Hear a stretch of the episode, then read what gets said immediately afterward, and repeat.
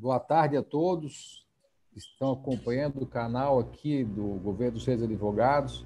Toda quinta-feira, das 17 às 18 horas, temos uma live com assuntos variados, assuntos de interesse da comunidade do Brasil, os brasileiros, jurídicos, interdisciplinares. No caso de hoje, por exemplo, uma, um tema super interdisciplinar, né? porque junta aqui advogados, consultores,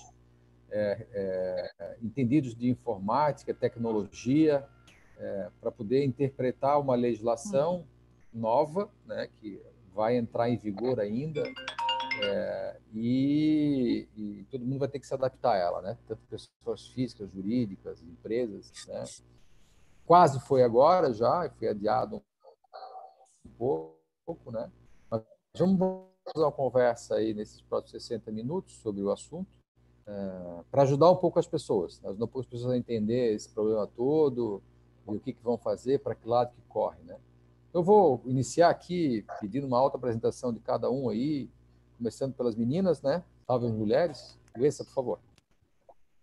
É, boa tarde a todos. O meu nome é Luísa Santos, eu sou advogada, eu atuo no ramo empresarial, que engloba o direito civil e direito digital, e trabalho na Gouveia dos Reis Advogados. Vamos lá, Débora.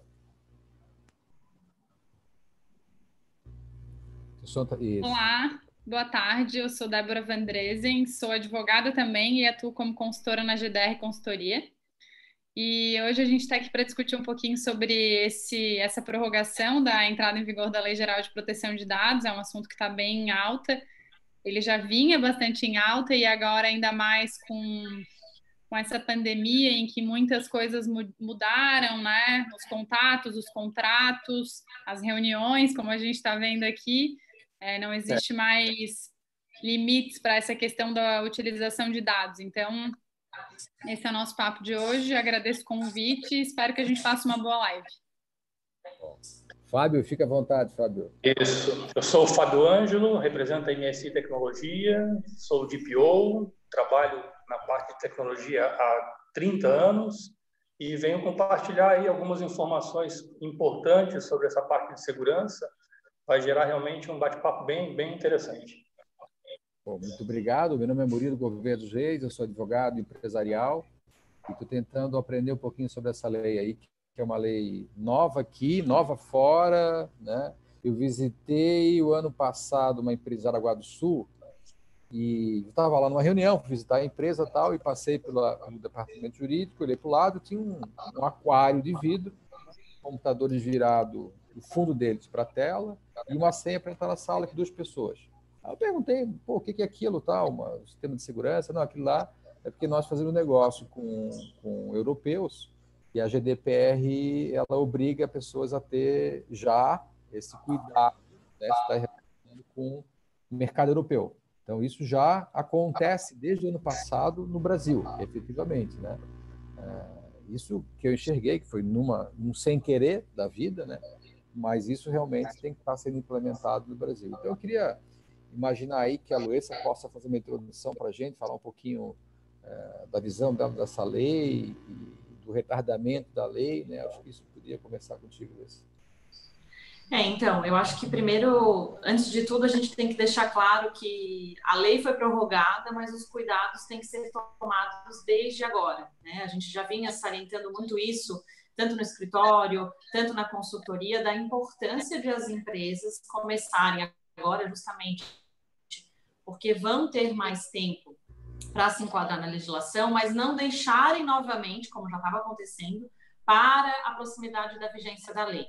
Então, assim, eu acho que o recado é para que as empresas procurem já, é claro, minimizando as despesas, que eu acho que um dos grandes motivos de a legislação ter sido prorrogada foi em decorrência dessa pandemia, né? Com certeza, porque as empresas estão com as, é, estão passando por dificuldades financeiras, mas existem várias etapas que podem ser feitas sem ter, de fato, um investimento já muito alto, porque as empresas às vezes acham que vai ser um investimento muito grande. E, na verdade, muitas coisas da legislação é uma mudança de cultura do empresário, dos funcionários e das pessoas, né? Porque essa legislação, ela abrange é, todo mundo. E, na verdade, depois até a gente vai comentar, já existe legislações que protegem os nossos dados, né? Então, não é só a Lei Geral de Proteção de Dados. existem já respaldos jurídicos que nos garantem essa proteção, então acho que o, a minha introdução e a minha visão é esse primeiro recado, né? Não deixar, como todo brasileiro, deixar para o último dia, já começar a estudar o assunto, já ter uma empresa, uma, uma pessoa dentro da sua empresa encarregada sobre isso,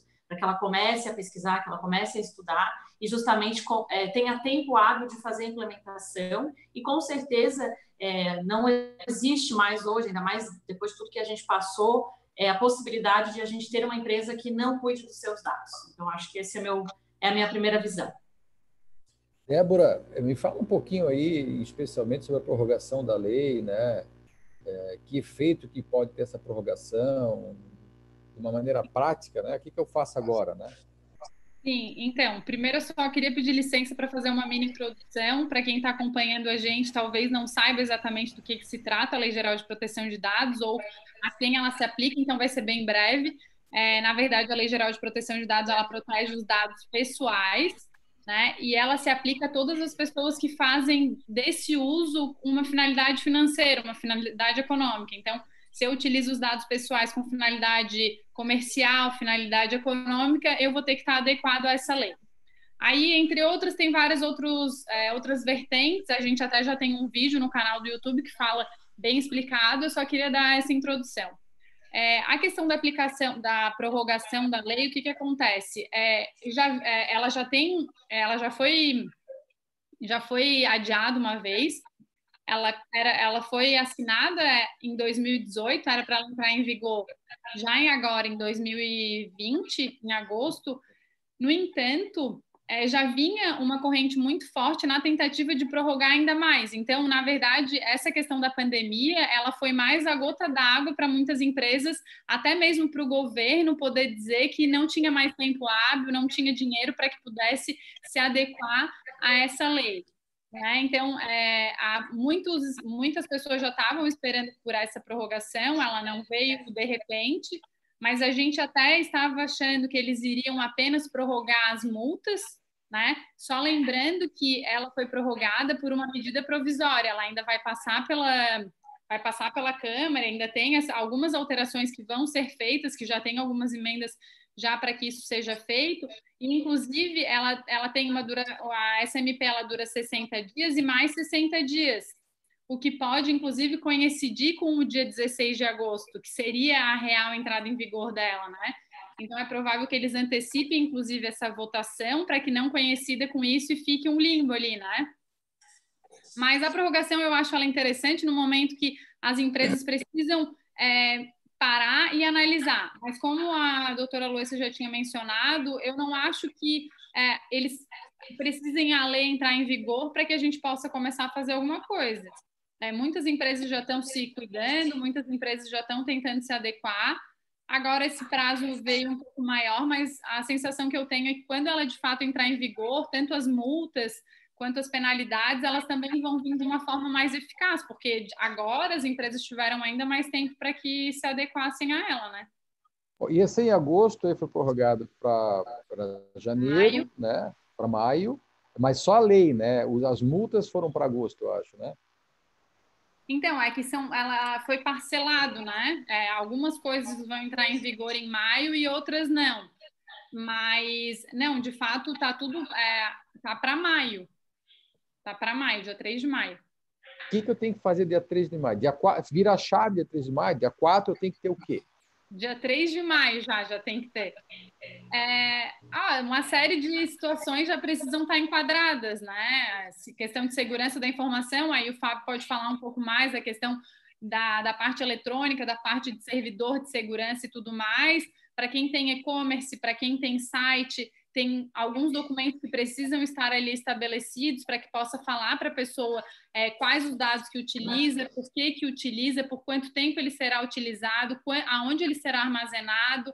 Então, assim, é, são documentos que precisam estar registrados dentro da empresa para que, se eventualmente é, tenha uma denúncia ou até mesmo uma fiscalização, que a empresa esteja pronta para que esses documentos possam resguardar ela.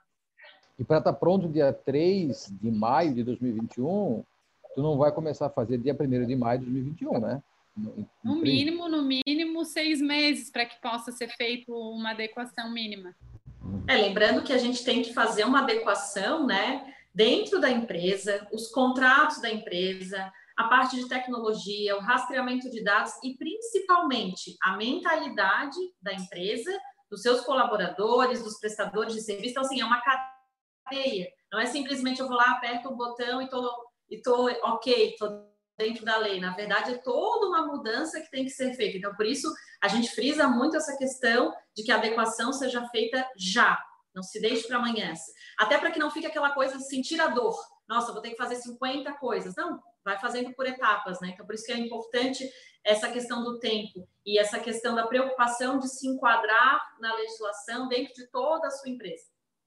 Fábio, fala, um fala um pouquinho é sobre a tua função de DPO.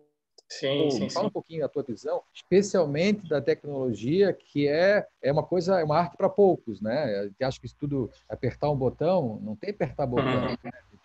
Um trabalho por é trás maravilhoso, né? Pois bem, eu vou, eu vou iniciar é, complementando o que as meninas falaram sobre a questão do, do, receio com a prorrogação. Na minha área, na tecnologia, o meu maior receio é a inércia. Né? Ou seja, prorrogou, ok, não faço mais nada. E é muito pelo contrário, ou seja, aproveitar esse intervalo para poder buscar informação, para poder orientar os funcionários, né? para poder conhecer o que a lei vai é, nos obrigar, entender as medidas que eu posso tomar porque uma coisa é certa, a empresa que estiver tomando a iniciativa vai sinalizar aos seus clientes o quão é preocupado com o dado pessoal. E isso eu entendo que é um diferencial. Né? E nesse aspecto, o que acontece? É, na parte de tecnologia, desenvolveu então um aplicativo para trazer essa orientação. É o que a Luísa comentou. Eu vou esperar? Não, já vou buscar orientação agora.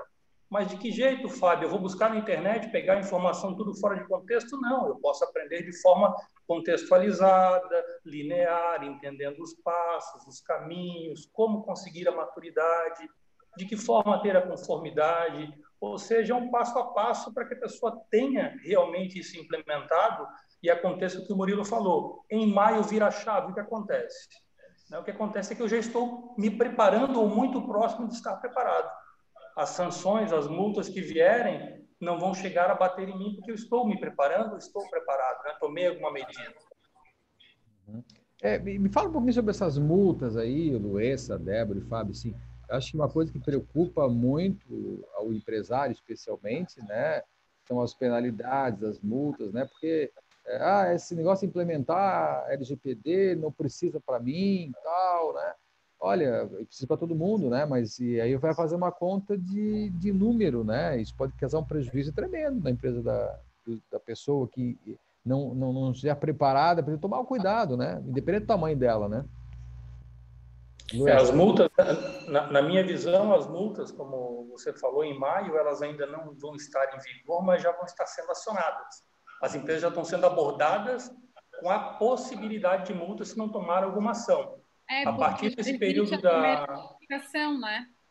Isso, justamente. Então, a multa, o que, que é, Murilo? É eu simplesmente ficar em desacordo, ter algum vazamento, alguém requerer a informação, dizendo: olha, a minha informação está na mão de outro que eu não passei, foi de tal lugar, ou seja, eu consigo imputar, é, é, digamos, alguma coisa à empresa se eu não estou preparado, se eu não consigo me defender. Então, é algo muito sério e muito caro. 2% de faturamento ou 50 milhões valores é. altos. 2% de faturamento de um grupo econômico, enfim, 2% de faturamento de um milhão de reais, uma pequena empresa, né? Enfim. É, exatamente, é porque a gente fala ali, a, porque a lei trata cada, cada infração, né? Porque são diversas infrações. Então, cada infração ela tem um limite de 2%, podendo chegar até 50 milhões. Mas é, o limite de é claro que a gente, as pequenas empresas, ah, mas eu não vou pagar uma multa de 50 milhões. Não, com certeza não. Mas dependendo do tamanho da tua empresa, às vezes uma multa de 50 mil, de 10 mil, ela já consegue quebrar a empresa. Entendeu? E, e fora isso, além da multa, que é uma questão econômica, e aí a gente pega muitas empresas desprevenidas, tem a questão também de que os dados eles podem ficar inacessíveis, os dados que foram objeto da infração podem ficar inacessíveis. Essa, essa decisão ela pode ser pública, pode ser não, ela vai ser publicizada. Ou seja, ah, vamos, vamos colocar ali uma farmácia aqui, a Panvel. Se tiver uma violação, é uma violação de dados, essa infração cometida por ela pode ser publicada. Ela sendo publicada, às vezes é muito maior do que uma multa. Por quê? Porque aí as a pessoas. Imagem.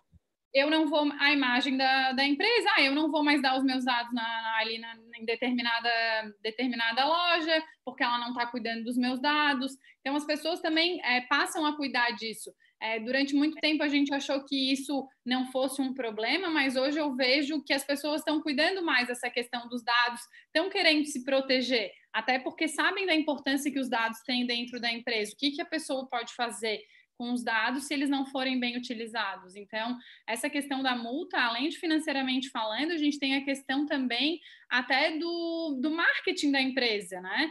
Hoje em dia, se eu chegar em algum lugar e ver que a pessoa está adequada, olhar no site dela, ver as adequações, saber que está sendo protegida, eu já fico mais tranquila e aí faço até questão de passar os meus dados, porque eu sei que eles vão ser utilizados de maneira correta.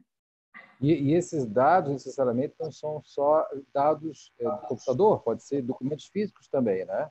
Qualquer informação tem que ser, né? Então, as gavetas sem chaves deverão deixar de existir. Uma coisa básica, assim, simples, né? Gavetas Mesa limpa, né? É, mesa limpa, mesa limpa. com chave, exatamente. Né? E, Luísa, como é que tu vê essa história de dados, especialmente para clínica médica, hospital, clínica de estética, né? Porque esse é um negócio super pessoal, particular, né? Pô, doenças... É tudo, sim, com certeza. E, na verdade, a gente fala muito que essa questão de hospitais, estética, é, são dados sensíveis, né? Porque, lógico, o esteticista, o médico, ele precisa ter informações desse paciente ou desse cliente para fazer o procedimento ou o tratamento, enfim. Então, são dados bem sensíveis, porque são dados pessoais e que caracterizam essa pessoa. Né? Vamos supor, você vai numa consulta médica, você tem que preencher se você tem alguma doença, se você tem alguma deficiência. Então, isso, se vaza esse dado, a indenização ela pode ser muito maior. Né? Então, assim, é, principalmente eu já tenho alguns clientes, tá, que trabalham nessa área da saúde, na área da beleza. Então, a gente já é, fez para eles a adequação dos contratos. E uma questão que tu falou, que é muito importante, que as pessoas têm que saber, os dados é, físicos, eles são protegidos também. Então, o ideal é que a pessoa já comece a se organizar, faça tudo. Hoje em dia, a gente tem N ferramentas de gestão, de software, faça tudo online, justamente porque se você deixa o dado do seu cliente numa gaveta, alguém pode chegar e abrir essa gaveta, não por mal, mas uma, um prestador de serviço pode entrar, pode abrir, pegar aquela informação. É, por exemplo, a gente sabe quando a gente vai fazer um tratamento estético, é, é feito fotos nossas, e às vezes fotos de partes íntimas. Então, assim, quem é que tirou essa foto? Qual o celular que isso está gravado? Né? Vamos supor que, de repente, alguma secretária, alguém tem essa, essa foto e vaza essa informação. Então, assim, é, esses dados sensíveis eles têm que ter um cuidado redobrado, né? Então é muito importante que seja feito toda essa, essa análise, todo esse cuidado, justamente para proteger tanto a empresa e principalmente aquela pessoa que está dando aquela informação. Então, para vocês verem que não é, é, simplesmente só fazer uma alteração no site, você tem que fazer toda uma mudança da sua empresa. E uma questão que a Débora falou, que é importante, eu e o Murilo a gente já tem comentado em muitas lives, é a questão da marca. Você imagina você ter um centro de estética ou você ter um hospital, um consultório e for publicado uma informação na mídia de que você deixou vazar um dado do seu paciente. Com certeza, isso acaba com a reputação de uma empresa. A gente já viu o caso agora dessa blogueira fitness aí, que aconteceu, perdeu todos os contratos. Então, assim, hoje em dia, é, a marca ela é muito importante para as empresas. Então, é, tem que ter um cuidado maior ainda, porque com certeza, como a Débora falou, você vai procurar um centro de estética, você vai procurar um cirurgião que já tem uma ação, ou mesmo que não tenha uma ação, mas que ele tenha é, publicidade, é, tenha dado publicidade a um dado seu, você não vai procurar. Então, é muito importante ter esse cuidado. Fábio, me fala um pouquinho aí, essa, essa arte aí para poucos, né? É, tecnologicamente, o que, que eu vou fazer para realmente criar uma maior segurança, né? É, em cima dos dados que estão na minha empresa, né? Porque, assim, são dados que a minha secretária lida com eles, a pessoa que está ali lida com eles, né? Os computadores têm tudo, todos os dados nos computadores. Ninguém cuidou assim, ó, você fica só com esses dados, você fica só com esse, você vai usar. Hoje é aberto para todo mundo. Hoje é meio uhul, né? Assim, carnaval, né? É. E isso tem que mudar em maio, porque em maio não penaliza mas ele já começa a apontar algumas, alguns problemas, e lá em agosto as pessoas vão voltar, para, porque em agosto começa a valer a penalidade mesmo, né? Murilo, são diversas ações, né? E por incrível que pareça, Murilo, a básica, a primordial de todas, que é a questão da senha, é ainda o calo de muitas empresas. Muitas empresas têm senhas compartilhadas, a senha que não é minha, mas sim nossa, né? Então, veja, isso é um problema seríssimo, né? O segundo aspecto, a Luísa comentou ali, ah, Fábio, o documento a gente vai escanear e colocar na nuvem. Ok, mas se eu não tiver cuidado na nuvem, eu também tenho a possibilidade de alguém invadir e pegar, né? O que a gente costuma falar em segurança da informação é a questão do privilégio mínimo. Eu vou entregar ao meu funcionário estritamente o que ele precisa para trabalhar, não mais e nem menos, estritamente o que ele precisa. Então, se eu tomo esse cuidado de ter uma senha forte, se eu entrego a ele apenas acesso aonde ele pode ter e nada mais, eu já estou criando uma camada de proteção que é, digamos assim, boa parte do problema resolvido. Não sei se te esclareceu, Murilo. É, não é, isso, isso eu acho que é um, é um problema. E, se, e tecnologicamente, o que, que, as empresas vão começar? Porque assim, eu preciso começar seis meses antes, ver o que, que eu preciso mudar na minha empresa de ordem prática, né? Eu vou ter que aumentar o firewall, além da senha, né? Que isso, eu nem sabia que isso era um problema, imaginei que todo mundo tivesse uma senha. Isso é um dos, né? É um dos, né? Mas enfim, o que, que eu preciso cuidar ali? Porque alguém pode entrar no meu servidor, pegar as fotografias, como a doutora Luísa falou, é, dos exames que eu fiz, dos, das fotografias que eu fiz, e, super íntimas, super estéticas, né? E pode botar na rede. Pronto. Alguém pode fazer isso, né? E você vai avaliar. Você não tomou, a empresa não tomou o cuidado que devia tomar. A culpa é dela. Sim, sim, sim. É, na parte de segurança, a, a gente comenta sobre a questão de senha, a questão de permissões de acesso, a questão de bloqueio, por exemplo, de pendrive para copiar uma informação e levar embora, né? a questão de eu me bloquear com firewall para que ninguém invada a minha rede, né? que eu tenha portas fechadas para invasão. Então, são cuidados que eu confesso, Murilo, nem todas as empresas têm. Nem todas uhum. as empresas estão preparadas com esses cuidados, né? Uhum. Mas eu reitero, apesar de toda a tecnologia, a orientação a coisas básicas de uso, de, de realmente de capacitação do funcionário, ela também tem grande valia. Então, a orientação é o passo inicial para todo o contexto do LGPD, ele entender como manipular o dado, o dado pessoal em especial.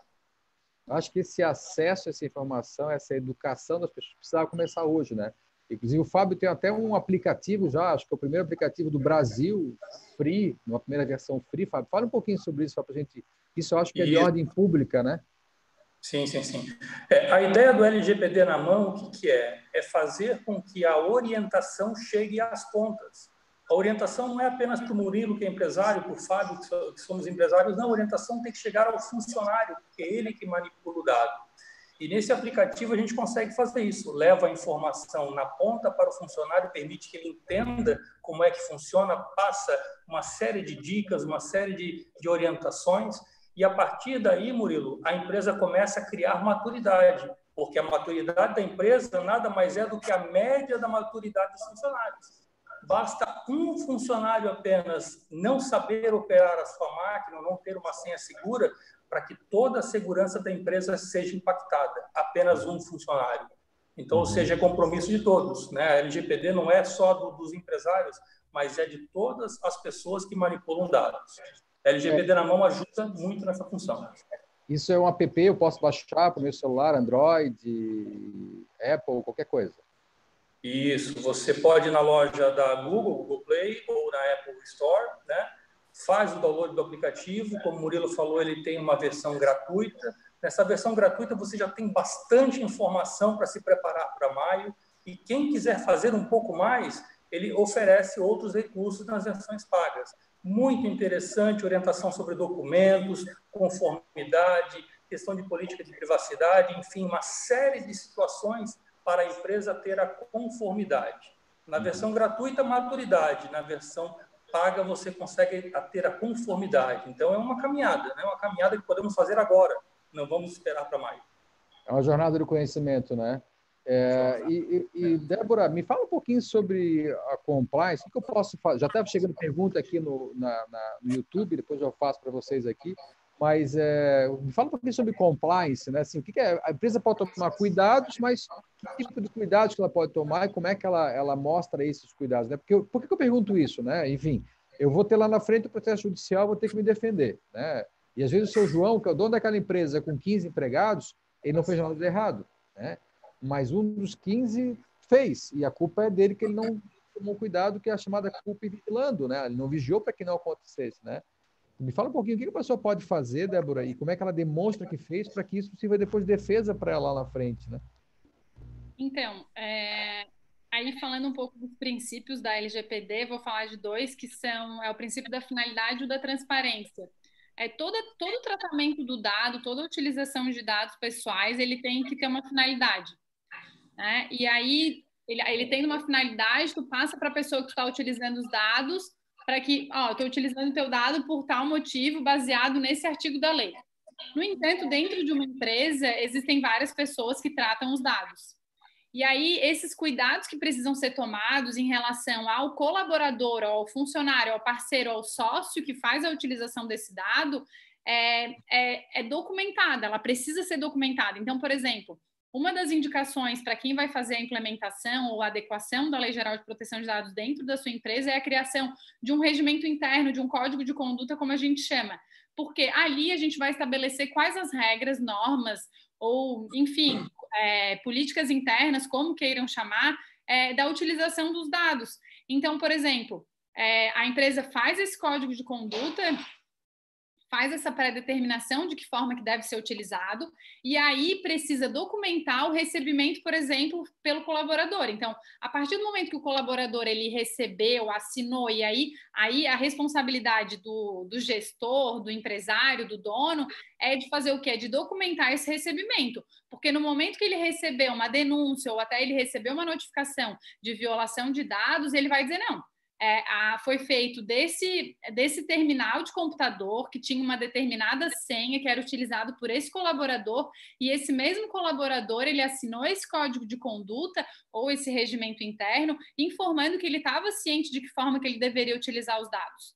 Então, assim, é, a tentativa é de amarrar essas situações para que, se eventualmente, é, num processo judicial, como tu comentou, Murilo, a gente tenha essas ferramentas para dizer para o juiz: não, olha só, eu já tenho aqui essas ferramentas, eu já utilizei. E aí, aproveitando o gancho do aplicativo que o Fábio falou, que eu já, né, já sei como que funciona, a ideia o que, que é? É cada colaborador ter o acesso do aplicativo, no caso da empresa que for é, detentora dele, ou que fizer a compra do aplicativo, ou até mesmo no gratuito, para que a empresa tenha o controle de que aquelas pessoas que acessaram aquele aplicativo, a apresentação do aplicativo, ó, abaixa esse aplicativo, para que tu possa pelo menos com, começar a conhecer do que, que se trata essa lei. Então, esses cuidados é, que começam a surgir dentro da empresa também precisam ser documentados. É isso aí. Luessa, me fala um pouquinho assim, ó, o, que, o que a empresa pode fazer, é, e aí tem que começar a fazer já, né? Nos, o que ela pode mudar nos contratos, o que ela deve colocar nos contratos, né? De tudo, e contratos tudo que é ordem, né? A gente está discutindo lá, por exemplo, a questão dos contratos de trabalho, né? É, porque só assinar um, um código de, de, conduta não vai resolver se isso não for é, colocado num, num, contrato de trabalho, por exemplo, como uma justa causa, caso errem nesse sentido. Isso não está previsto na CLT, que é uma coisa antiga, tal. CLT tem 70 anos de idade, mas isso é um assunto novo, precisa botar no termo de ter o contrato de trabalho né, uma penalidade por ele usar mal os dados, né? É, já, já, né? Porque o Wilson falou que já tem lei sobre isso. Não tem específica, mas já tem lei que cuida, né? E fala um pouquinho, Luiz, sobre isso. É, então, a primeira coisa é que a empresa, justamente porque a gente falou do time, o tempo. Então, assim, é algo que realmente demanda tempo. Então, a empresa tem que fazer o quê? Ela tem que sentar com o setor jurídico dela e pegar todos os contratos, tá? Porque todos os contratos utilizam dados. Que, pelo, a partir do momento que você pega para fazer o contrato, o e-mail, CPF, você já está utilizando dados. Então, você tem que fazer uma, uma renovação dos seus contratos e incluir cláusulas de proteção por exemplo, se você é um prestador de serviço e você vai. É, vamos dar um exemplo do jurídico, né? Eu preciso dos dados daquele cliente para fazer o processo. Eu vou ficar com aqueles dados para quê? Qual é o objetivo? Então, eu vou explicar na cláusula do contrato que esses dados vão ser utilizados único e exclusivamente para a ação judicial. Então, você tem que deixar claro no contrato como que ele vai ser utilizado, a forma que ele vai ser protegido, e lembrando que ou é, a pessoa que possui o dado, ela pode entrar em contato com você a qualquer tempo e solicitar onde que está o meu dado. E aí você vai ter que ter o rastreamento desse dado. Então, Tem a primeira coisa que as né? empresas já... Tem até um Sim. filme sobre isso, né? Tem, exatamente. Então, a primeira coisa que as empresas já têm que fazer é começar a adequar. Ah, mas não tem legislação ainda. Gente, mas você tem que pensar o quê? Que a gente está é, falando dessa legislação há muito tempo. E o que, que eu penso também? Essa questão de você já estar se enquadrando dá credibilidade ao seu negócio, algo que a gente vem frisando cada vez mais. Marca, credibilidade. Então, assim, você já mostra ao cliente que você já está preocupado onde os dados dele vão ser armazenados e você deixa claro, como a Débora falou, os princípios da Lei Geral de Proteção de Dados, a transparência. Você vai mostrar para o seu cliente o que, que você está utilizando. Fora isso, a Débora também já falou, que é a criação do código de conduta dentro da tua empresa, né? Você especificar como que o funcionário tem que se portar. Os próprios sites, tem muita empresa ainda que não tem na internet, no seu site, o termo de a política de uso, né? Então são várias questões que já podem ser feitas e isso tudo já está é, tem tudo isso que eu estou falando dentro do app. A gente já dá algumas orientações dentro da versão free e as versões pagas. E também isso vem muito de encontro com o compliance, porque não deixa de ser um compliance. Você já está ali, você está dando orientações justamente se prevenindo para que você não tenha ações judiciais. Então, é, o contrato é fundamental que você já faça, porque se você está coletando dado, todas as empresas acabam coletando para um fim comercial, como a Débora falou, então você já tem que ter uma cláusula no seu contrato para preservar essas informações e mostrar para o seu cliente que você está de fato preocupado. Até porque o dado, o dado é meu, né? Eu estou te emprestando o dado para fazer alguma coisa com ele. Me diz o que, que tu vai fazer com esses dados. Tu tem que me dizer. E tu vai fazer só aquilo que tu me disser, né? Hoje as empresas recebem um cadastro, né? Eu, eu quando entro no STJ, o Superior Tribunal de Justiça, eles pegam meus dados. Eu tiro uma foto, escaneio meu documento de advogado, pego meu nome, meu telefone, onde é que eu nasci, o meu, tudo isso. O que, que eles fazem com isso? Eles não me avisaram o que vão fazer com isso. O judiciário. Óbvio. É, então precisa, precisa me explicar o que, eu vou fazer com isso, né? É, não, eu vou mais além assim, para não achar que é paranoia nossa, a gente tem aí cinco filmes que a gente podia sugerir que as pessoas assistissem, né? Para entender hum. coisas concretas, né? Nada é privado, escândalo de analítica, né? Que é um filme fantástico para assistir, né? O Snowden também, o herói o traidor de 2016 sujeito a termos e condições, Black Mirror e Darknet. São a, a, filmes atuais que tratam do assunto de maneira muito concreta e muito atual, que faz com que as pessoas comecem a prestar atenção realmente no cuidado que tem que tomar, né? É, que eu acho que assim, não tem limite para esse cuidado, né? Quanto mais cuidado for tomado, né? É, menor é a multa que, que o juiz. Nós tivemos é, o ano passado, tivemos um evento, o ano passado, para discutir termos de tecnologia, e um o juiz Alexandre foi lá fazer uma, uma aparição virtual, né, que estava é, saindo da audiência, foi lá o Alexandre eh, da Rosa, que é um entusiasta da tecnologia, e estava falando, olha, os meus colegas juízes vão estão entendendo, estão vendo como é que isso vai acontecer, né? Obviamente, aquele é a pessoa que tomou mais cuidado, né, com, com a sua empresa, e a sua empresa é os contratos de ordem civil, os contratos de trabalho, fechar as portinhas dos, dos pendrives, é um conjunto de coisas que se faz, né, Fábio? Que a pessoa tem assim, ó, tomei cuidado para que isso não saia do rumo. Porque, é, no meu ver, todo mundo vai errar. O quanto que tu previne o erro vai diminuir a tua multa, né, Luísa? Sobre a gradação da multa, né? Acho que isso é uma coisa é, que o judiciário vai... É, exa exatamente.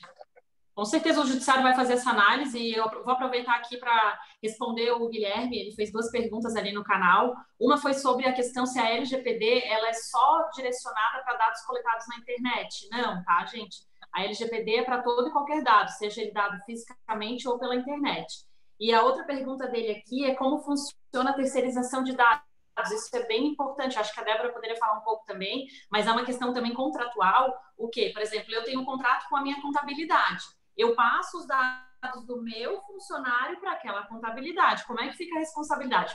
E volta ao que eu falei. eu tenho que ter um contrato colocando mais essa especificidade e se a contabilidade vazar o dado, ela tem responsabilidade também. Por isso que é importante mudar toda a cultura da empresa, porque você vai ter que olhar bem para todos os seus fornecedores. Aquele teu fornecedor, ele está enquadrado dentro da Lei Geral de Proteção de Dados, ele está protegendo os dados que você é obrigado a repassar, porque a gente é obrigado repassar dados de funcionários para a contabilidade. Acho que a Débora também podia falar um pouquinho mais sobre esse assunto, que é bem importante e que realmente gera muitas dúvidas. É mais, é mais ou menos no direito penal que nem a cadeia de custódia, né? que recentemente ouvimos falar agora no caso do morro e tal. Para quem eu entrego o dado, para quem que o dado vai, o que, que vai ser viabilizado. No direito penal, cadeia de custódia. Né? Então, nesse caso, vem até de encontro com a introdução que o Murilo fez referente àquela sala que ah, era obrigado a utilizar por causa da GDPR.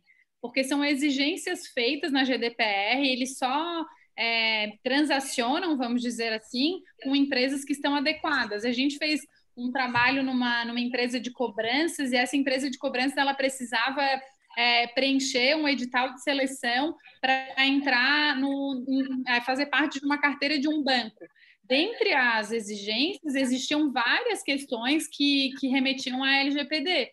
Então, isso significa o quê? O banco está se protegendo, porque sabe que vai transacionar dado com, essas pessoas, com, essa, com essa outra empresa, então, automaticamente, ele só vai abrir a porta para essas empresas. E a partir de agora é isso que vai acontecer. Então, é, se eu tenho uma empresa, uma, um escritório de contabilidade que não está adequado, eu preciso ou fazer com que ele se adeque, ou eu vou ter que buscar outro escritório. Se eu tenho uma agência de marketing que não está adequada à, à questão da proteção de dados, ou ela vai ter que se adequar, ou eu vou ter que procurar outra. Então, assim vai. Isso vai gerar uma cadeia que gerou muito forte na GDPR, e por isso muitas empresas aqui dentro do Brasil já estão adequadas à GDPR e facilmente vão se adequar à LGPD também. Existem poucas diferenças entre elas. Inclusive, muitas empresas fora do Brasil, é, eu conheço alguns profissionais que são, por exemplo, de São Paulo, que vão para fora para fazer a implementação da LGPD dentro dessas empresas fora do Brasil, justamente porque elas querem transacionar com empresas brasileiras e se não tiver é, de acordo, não vai ter essa, não vai mais ter essa transação. Então, eu acredito nisso numa cadeia. Então, é como a Luísa falou, a gente vai ter que criar uma cultura dentro da empresa e a partir do momento que essa cultura ela é criada dentro da empresa, a gente consegue expandir. Né? E aqui a gente está falando muito dessa questão de documentação para dentro do site, como a gente falou, de contratos, mas eu acredito que o Fábio tem alguma, alguma, alguma coisa para acrescentar nesse sentido na parte de tecnologia, porque dentro do site da empresa não adianta eu ter a política de privacidade, o termo de uso, se eu não tiver, por exemplo, um certificado do site, ou mesmo se eu não tiver um campo para que eu possa, no campo que eu vou preencher os dados ali, que eu tenha alguma proteção para não ficar vulnerável a qualquer, a qualquer violação. Acho que o Fábio podia acrescentar alguma coisa nesse sentido. Sim, sim. Na verdade, o que eu vou complementar, é, é, ele antecede um pouquinho. O Murilo falou sobre a questão do terceiro, né? Então, quando eu tenho um terceiro, eu preciso de alguma forma, e assim, eu não estou falando da política de privacidade do site, eu preciso ter uma política de privacidade até com os meus fornecedores.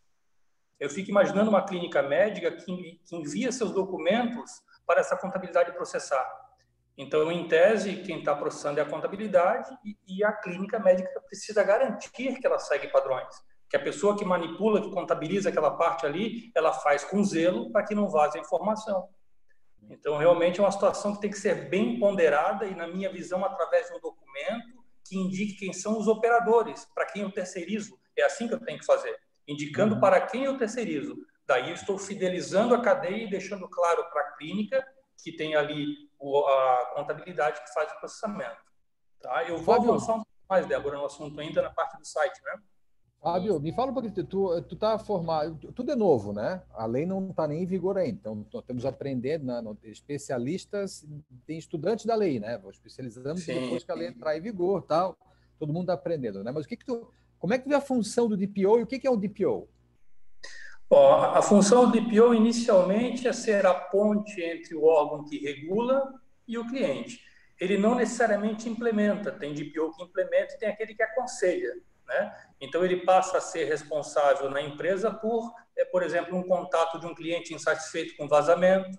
Né? Ele vai buscar quem? O DPO vai estar lá no site da empresa. O contato para informações é o Fábio. Então, ele vai receber informação, ele vai apurar, ele vai ser a ponte. Então, é uma função importante, sim, é uma função bastante importante. Murilo, eu digo mais, ele tem que estar muito próximo da gestão, porque se a gestão não compra a proteção de dados, não serão os funcionários que irão comprar. Então, o DPO uhum. está muito próximo da gestão para mostrar que tem que ter esse cuidado. DPO é uma sigla que, em português, seria o oficial de proteção de dados, né? a pessoa responsável na empresa, né? Data Protection Officer. É, Fábio, e assim, ó, em cima da, da pandemia, né, que é, é o tema que chegou para ficar, né, pode ir embora a doença, mas a preocupação, o medo e os comportamentos mudaram, né, é, isso, quanto a isso a gente vai ver com o tempo, não me parece que volte atrás, porque são mais práticos, menos viagens, mais reuniões virtuais, mais objetividade daquilo que fala, né, tudo isso acontecendo, né. É, me fala um pouquinho sobre, sobre essa pandemia, troca de mensagem para o WhatsApp. Embora a lei não esteja valendo, se tu não muda o comportamento agora, tu vai ter o mesmo comportamento lá em maio, junho, julho e agosto. Né? Como é que eu protejo as, as, as trocas de mensagem? É, como é que assim, as pessoas levaram os computadores para casa? Sim, sim, sim. Bom, Murilo, é, inicialmente foi um susto, né? Porque muitas empresas não estavam preparadas para essa mudança de contexto e elas precisaram continuar operando. Então, ou seja, houve um pouco de improviso, muitas delas é, usaram da maneira que conseguiram, algumas já tinham a estrutura, ou seja, já estavam preparadas para trabalhar na nuvem, então não chegaram a sofrer. Mas o que, que eu noto, Murilo? A informação que estava entre quatro paredes, ela saiu. E quando eu perco essa noção da informação que estava no meu servidor, no meu escritório, e levo para a casa do meu funcionário, aí já começa a ter um pouco de perigo. E eu digo para ti, o perigo está no equipamento do funcionário que não tem um antivírus, no equipamento do funcionário que talvez não está com o seu Windows original ou com as, com as atualizações suficientes, com as pessoas que usam aquele computador que é compartilhado, às vezes é de um filho, às vezes é de uma filha que faz um trabalho. Então, existe todo um perigo envolvido nisso aí e realmente existe uma mudança de cultura. Ou seja, as pessoas estão começando a notar que eu preciso ter mais cuidado na informação que está fora. Existe até um termo, o BioD, que a gente vai falar um pouco mais na frente, que é a gente trazer o nosso equipamento para trabalhar na empresa. Tem muita ligação com isso e existem políticas específicas para tratar esse assunto. É, inclusive, é, o BioD, ele, ele é uma tendência mundial. Primeiro, no primeiro momento, os empresários ficaram preocupados e, e não, não permitiam, né?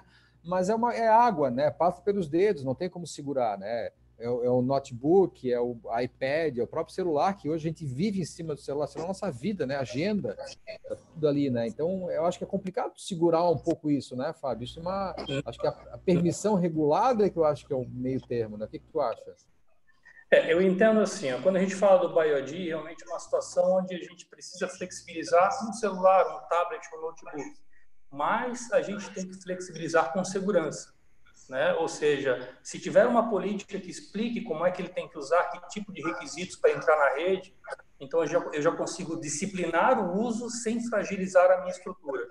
É, porque eu falei no, no, início ali, um funcionário com uma máquina comprometida, o que, que pode causar? Pode causar vírus, pode causar informação vazada, enfim, tudo que a, que a LGPD tenta proteger, essa máquina ruim pode causar danos. Tá? E existe política, tá, Murilo? Política para BioD, uma política escrita e formal dizendo como é que a gente tem que usar o equipamento de. Isso é fundamental. Luísa, tu vai fazer defesa lá em novembro do ano que vem, alguém que te procurou aí, uma, uma pequena empresa, 40 empregados. É uma pequena empresa, gente. Então, assim, 40 empregados. A pouco veio uma multa de 2% de infração e está errando há 60 dias. Já é novembro, né? Já teve vários erros, né?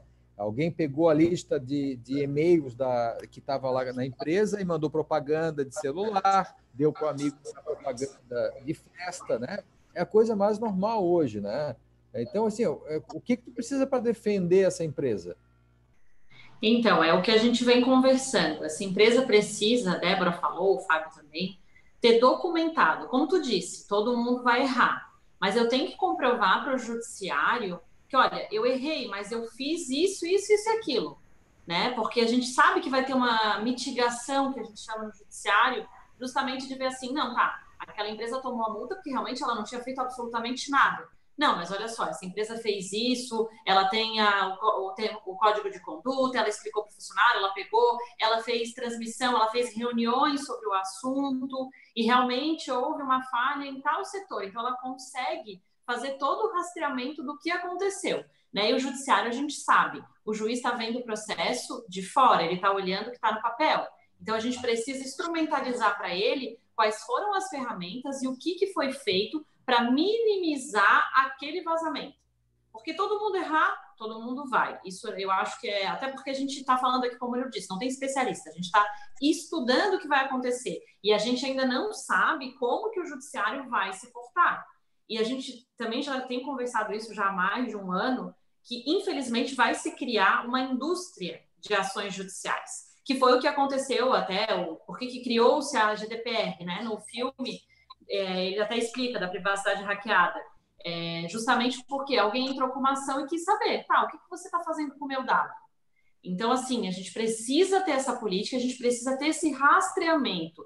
Então, o seu advogado, ele só vai fazer, conseguir fazer um bom trabalho se você tiver documentos e provas para mostrar para ele que, de fato, você vinha tomando cuidados, né? Porque o advogado, ele não é operador de milagres.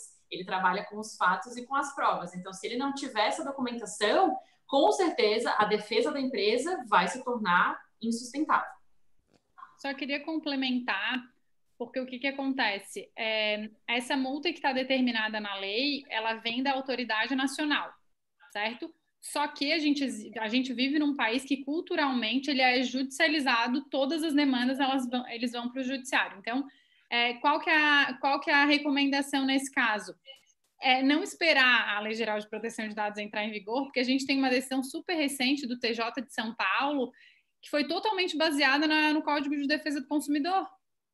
Os dois artigos de, da, da, do acordo da desembargadora é baseado somente no Código de Defesa do Consumidor, ou seja, o consumidor entrou com uma ação justamente como a Luísa comentou do site, queria os dados dele estavam sendo utilizados por uma situação que ele não tinha autorizado e a gente tem um artigo sobre isso no Código de Defesa do Consumidor, e a empresa foi simplesmente multada e o processo já é antigo, tá? Não é um processo ah, que entrou agora, não, é um processo antigo, o consumidor ficou incomodado, ou seja, então a gente já tem a proteção de dados é, embutida em várias em várias em várias outras legislações e aí, claro, né, o que agora assusta é a questão da multa de ser até 50 milhões.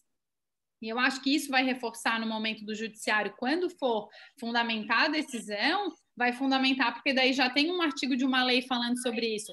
Mas lembrando que essa multa ela pode vir tanto da esfera judicial como da esfera administrativa também, porque recebida a notificação, não foi não foi atendido o que foi, o que foi recomendado é, teve a, a próxima é, a próxima violação do dado. E aí vem a multa de forma administrativa e depois a pessoa que foi lesada pode também entrar no judiciário e cobrar também. Então, aí pode cobrar dano moral e tudo mais, porque ah. na, na esfera administrativa não tem isso.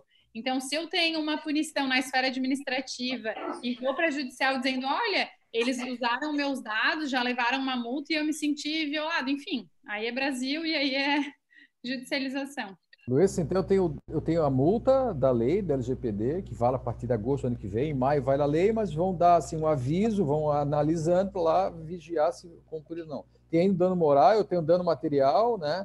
E quiçá até uma criminalização disso, né? Eu não sei como é que você chegar lá. Né? Exatamente. E fora que a gente já tem conversado sobre isso, lembrando que se o consumidor se sentiu lesado, entrou com ação judicial, dependendo da esfera da empresa, com certeza isso vai virar, vai ser noticiado. Né? Então, assim, e é o que a gente sempre fala. Às vezes a gente tem uma empresa com uma reputação de 30 anos, basta um ato para acabar com a reputação da empresa. Então, assim, a gente tem que pensar que não é só a multa, não é só o dinheiro, é a credibilidade daquela empresa. Mas, como eu falei, se a empresa está resguardando, se ela tem como comprovar, isso mostra para o judiciário a boa fé da empresa, que ela estava realmente tentando se adequar, mas cometeu um erro, tá? Mas cometeu um erro com base no quê? Por qual motivo? Né? Então, é, é o que eu sempre falo para os clientes: não adianta achar que o judiciário, ah, não, mas eu fiz isso. Não, não, tem que explicar o porquê. Até porque a gente tem que lembrar que o juiz não é um especialista na Lei Geral de Proteção de Dados. E ele tem a, a fundamentação dele, a decisão dele, com base no que ele vê nas provas. Então, é muito importante que isso seja feito, e como a gente tem comentado aqui diversas vezes, que a política da empresa, o pensamento da empresa, tanto dela quanto dos seus funcionários, seja modificado, porque isso também vai ser levado em conta na hora da ação, né? Como, por exemplo, a gente está falando do aplicativo LGPD na mão. Se você comprovar que você já tinha baixado o aplicativo no celular, que você passou o aplicativo para todos os seus funcionários, funcionários viram os vídeos que estavam ali, você já tem um indício muito favorável para o judiciário de dizer que, de fato, olha, eu não fiz tudo que estava na lei, mas eu já tenho um indício que eu estava tentando me adequar. Claro que a gente sabe que nada justifica não cumprir a legislação. Ninguém pode dizer que não sabia, né? Mas a gente pode tentar mitigar essa, essa indenização, essa possível indenização. Uma coisa que me preocupa muito assim, é a produção da prova antecipada. Né? Eu preciso filmar essas coisas, preciso ter atas notariais feitas pelos cartorários, eu preciso ter o comprovante de entrega desse, desses, dessa, desses materiais para os empregados, para as pessoas. Né? A gente está lá estudando lá no escritório um, um compliance para isso, que é assim, o tema de teve o contrato de trabalho, comprovante de entrega, pessoa fazer é, filmetes para mandar pelo, pelo WhatsApp dos funcionários da empresa, sempre pedindo para eles tomar cuidado e falando da penalidade deles caso eles tomem, tomem alguma providência errada, né? Isso é muito importante. E, e, aí agora em junho até estamos tentando aí bolar aí uma carta do horror aí, né, para fazer um trabalho com os clientes, para eles já fizeram fazer um exercício, um laboratório, né, uma experiência. É, e aí como é, como é que eu devo proceder, Fábio? Chega o pedido de alteração de exclusão de dados, né? O cara vai lá e manda uma carta para mim. O que, que eu faço?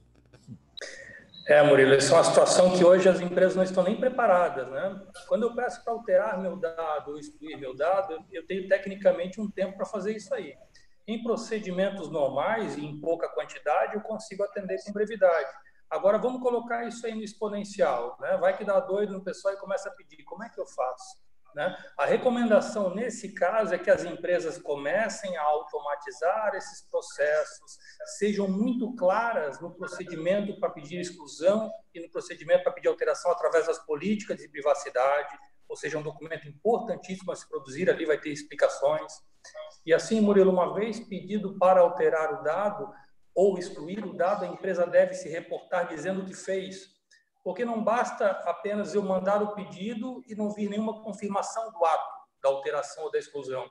O que vai mostrar para o cliente a nossa boa vontade é dar o retorno e preferencialmente com brevidade, né, de forma automatizada. Legal. Eu, eu, eu já... é, não, eu só ia complementar que isso que o Fábio está falando é, hoje no judiciário a gente tem uma grande mudança em decorrência da tecnologia, que é as provas, né?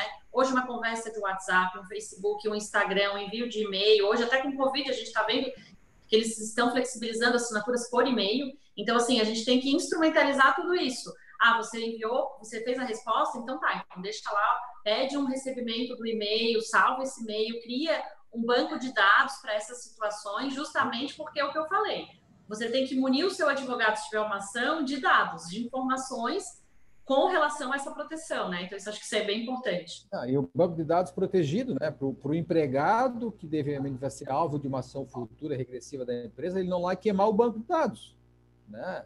É, é, é, mais ou menos que nem a dona de casa que paga a sua empregada e guarda os recibos na gaveta da cozinha, né? Não é o lugar ideal para guardar esse tipo de recibo. Né? É é esse banco de dados tem que ser feito, provas. Né? Gente, nós temos mais sete minutos. Eu queria já dar a palavra para cada um, pontualmente, para a falação final dessa, dessa live, e especialmente recomendações. Né? Vamos começar pela Débora. Recomendas o que, Débora, para o pessoal? Né? Então, é, só falando de um assunto que é bem recente, que aconteceu agora sobre essa questão, a gente está falando de proteção de dados, que a lei vai entrar em vigor, que as pessoas precisam se prevenir e tudo mais. Agora, dia 7 de maio, é, para quem está acompanhando as notícias da pandemia, e isso tem, vem bem de encontro, é, a, o STF suspendeu a, uma decisão da, da uma medida provisória que falava sobre a coleta dos dados pelo IBGE, coleta de dados de telefone de todos os brasileiros, para que se pudesse fazer estatísticas sobre deslocamento e tudo mais. O STF suspendeu baseado no, na questão da privacidade, e isso vem de encontro com o quê? É, quando aconteceu, por exemplo, lá no 11 de setembro, é, como todo mundo queria se prevenir do terrorismo, todo mundo queria dar todos os dados, todo mundo queria fornecer todos os dados, chega no aeroporto, tira tudo, justamente porque está se vivendo um momento de perigo iminente. Agora a gente também está vivendo um momento de perigo e a gente quer se proteger do vírus. E a partir daí a gente quer, ah, não, então não tem problema, eu prefiro dar os meus dados, porque aí a pessoa pode fazer a política pública, a pessoa pode fazer o que quiser com os meus dados, porque aí eu prefiro me proteger do, do vírus do que propriamente proteger a minha privacidade. Mas esse não é o momento para isso, porque a gente está bem mais vulnerável e, e, esse foi o entendimento do STF também, de que não, não é porque a gente, a gente precisa sim se prevenir, mas como a medida provisória não deixou é, específica nenhuma finalidade, não delimitou exatamente o objeto de como que seria feito, por que que seria feito, eles resolveram suspender.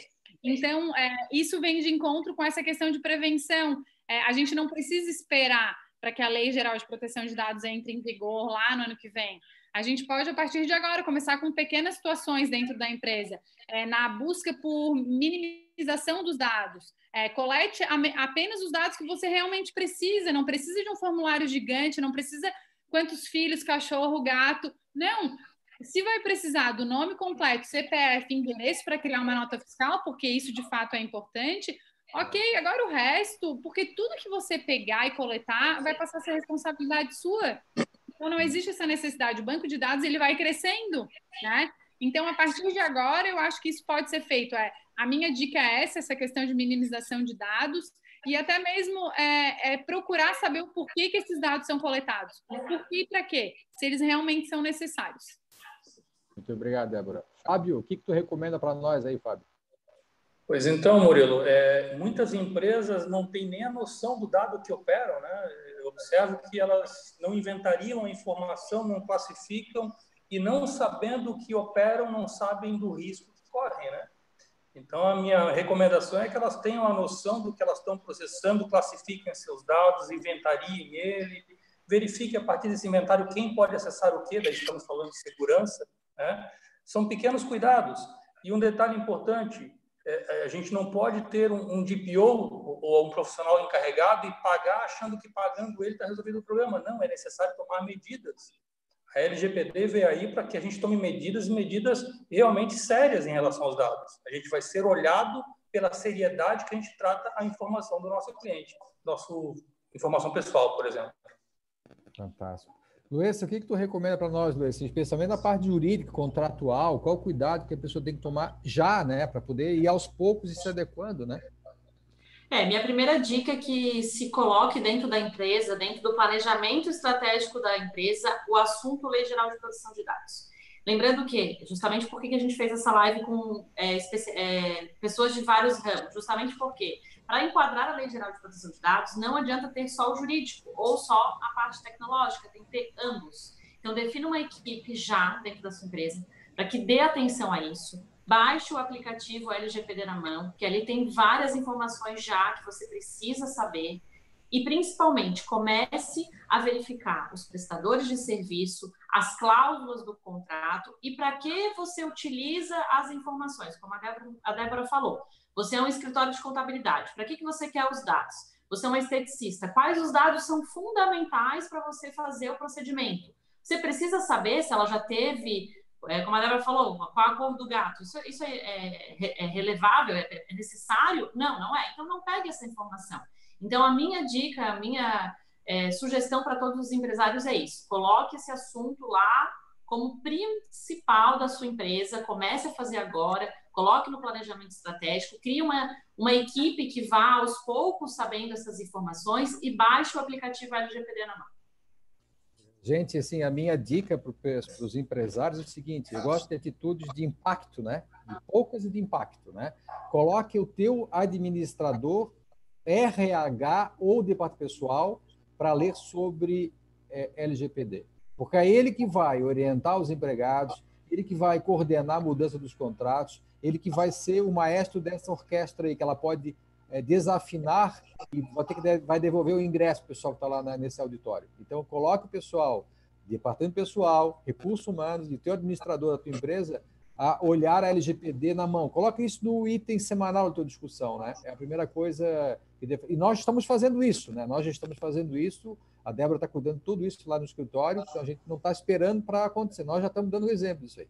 Gente, são 17h59, vai fechar aqui 18 horas. Muito obrigado ao pessoal que está assistindo aí o nossas lives, especial LGPD na mão aqui, nosso nosso patrocinador aí, o nosso nosso app aí para orientar as empresas a como não errar, os empregados como não errar. Muito obrigado, Fábio, Luessa, Débora, muito obrigado mesmo.